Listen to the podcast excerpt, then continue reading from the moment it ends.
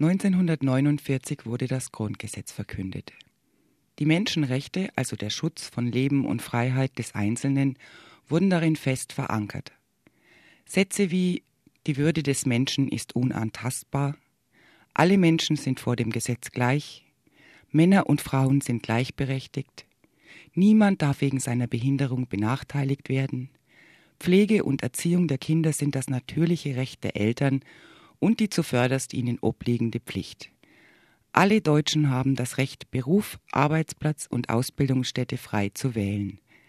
Zwangsarbeit ist nur bei einer gerichtlich angeordneten Freiheitsentziehung zulässig.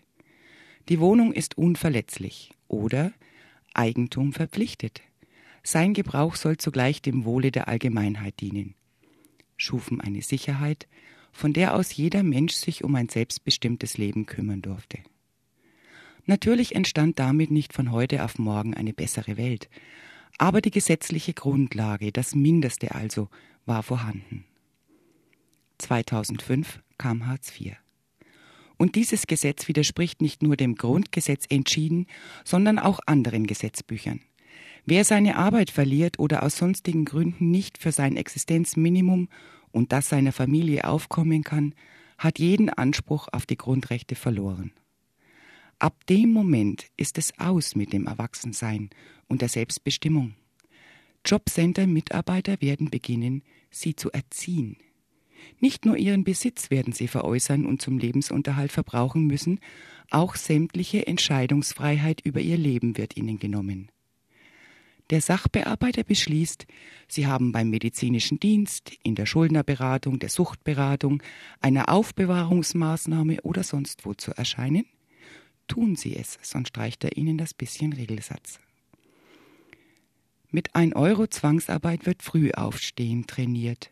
Vergessen Sie nicht, Sie müssen jetzt streng erzogen werden. Die Zahl Ihrer Bewerbungen wird Ihnen vorgeschrieben. Man sollte doch meinen, die richtet sich nach der Zahl der geeigneten Stellen, oder? Nicht, wenn Sie kein Geld haben.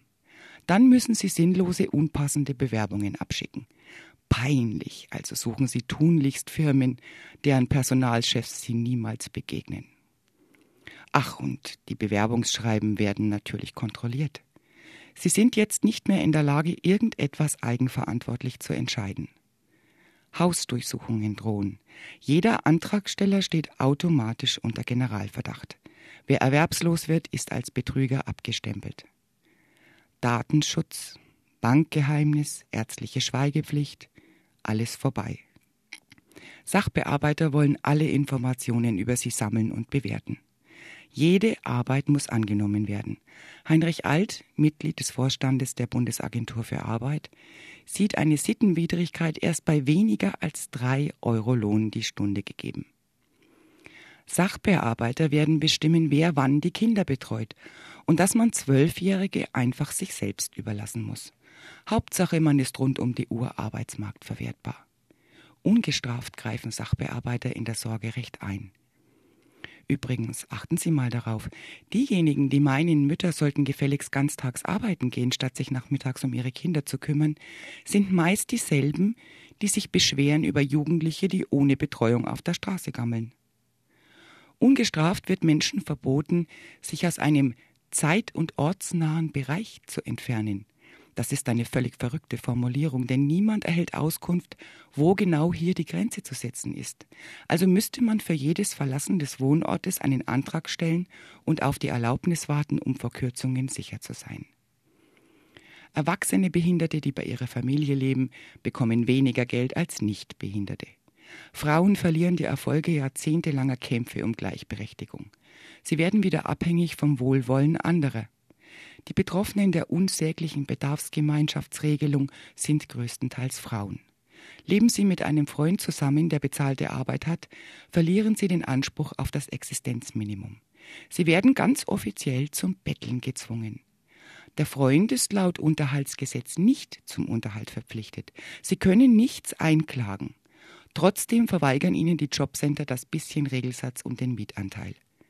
Jetzt lassen Sie sich mal was einfallen, wie Sie den Freund dazu bringen, Ihnen genug Geld zum Leben zu schenken.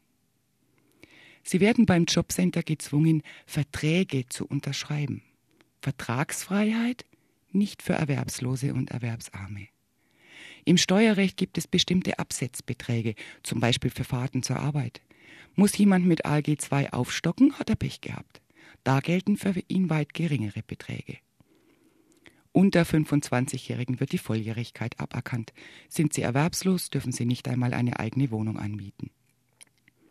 In großem Stil werden Millionen Menschen in Deutschland entrechtet. Stellen Sie sich einmal ein, zwei Stunden vor ein großes deutsches Jobcenter und sehen Sie sich die Menschen genau an, die da herauskommen. Sehen Sie sich die Demütigung an, die schon aus der Körperhaltung spricht. Diese Menschen haben gerade erfahren, dass ein Sachbearbeiter in Zukunft bestimmt, wo sie leben dürfen, wie sie leben dürfen, wie der Alltag ihrer Kinder aussieht, dass für sie keine Entscheidungsfreiheit mehr existiert, dass die Menschenrechte für sie nicht mehr gelten. Ohne Geld gilt kein Grundgesetz in Deutschland. Und was hat Hartz IV erreicht? Ein Niedriglohnland, ein Armutsrentenland, ein Land mit unzureichender medizinischer Versorgung, ein Land mit Müllsammlern, ein Land mit ständig steigenden Einkommen der Reichsten. Wie war das noch einmal mit Eigentum verpflichtet? Übrigens, Frau von der Leyen, dass die Parteien CDU, CSU, FDP, SPD und Grüne mit der Einführung und dem Erhalt von Hartz IV das Grundgesetz missachten, wissen wir aber sie treiben die Menschenverachtung auf die Spitze. Ihre Zuschussrentenpläne sind mehr als makaber. Anspruchsberechtigt wären Menschen, die 45 Jahre lang Mitglied in der gesetzlichen Rentenversicherung waren, während dieser Zeit 35 Jahre lang Beiträge entrichtet haben, damit eine Rente unter 850 Euro monatlich erreicht haben und, jetzt kommt das Unmögliche, 35 Jahre lang zusätzlich eine private Riester-Versicherung oder Betriebsrente abgeschlossen haben. Jemand, der lebenslang so wenig verdient, dass er eine Armutsrente bekommt, kann keine private Altersvorsorge bezahlen. Das sollten sogar Sie wissen. Entweder Sie haben in Ihrem Elfenbeinturm niemals gelernt, mit einfachen Zahlen des Lebens umzugehen, oder Sie wissen genau, welchen Unsinn Sie hier verkünden und wollen lediglich verhindern, dass, wie beim Bildungspaket, jemand etwas beantragen kann. In beiden Fällen stellt sich die Frage, wie sind Sie in den Ministersessel gekommen?